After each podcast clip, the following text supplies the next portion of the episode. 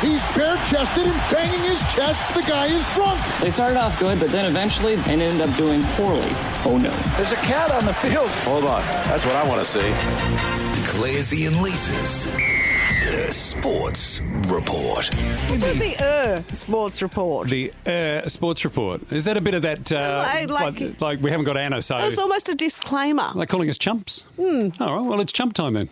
Double chump time. Hmm. In Take cricket. it away, Bruce. I'm going, Bruce. In cricket, Australia beat Bangladesh by eight wickets on Saturday in the final game of the World Cup group stage. Hmm. And WA's Superman, they call him Bison, Mitch Marsh, was uh, player of the match for making 177. They call him Bison. Oh, he's a big unit. Okay. Big, powerful unit. 132, uh, you know.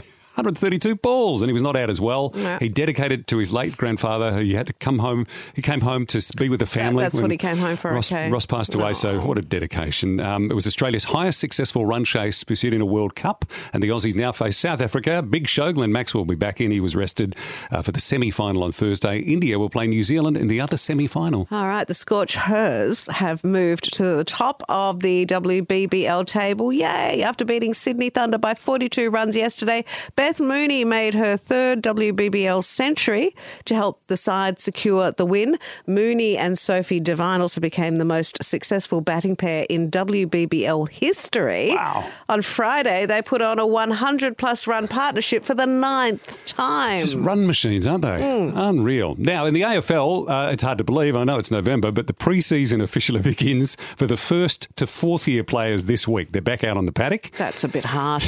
It certainly is, isn't Please it? wait till after Christmas. No, no, they got to yeah, because they'll put on a bit of pud. Then you got to be careful. Senior players return in the next week or two, and of course the AFLW finals are on well and truly. I'll just mention that Eagles defender from he's a product of the Subi Footy Club, uh, Charlie Thomas won the the club champion award on the weekend, which is brilliant. She's only twenty. Ella Roberts, the teenage sensation, was second, and uh, Belinda Smith was third.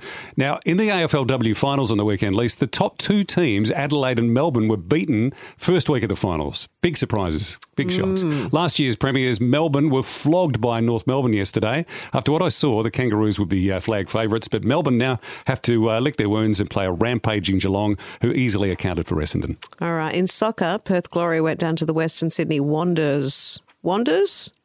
Or Wanderers? Wanderers? I'd say Wanderers. Wanderers Hmm. 2 0 in Sydney on Saturday. The Perth Wildcats had another win on Friday night, beating the New Zealand Breakers 94 to 76.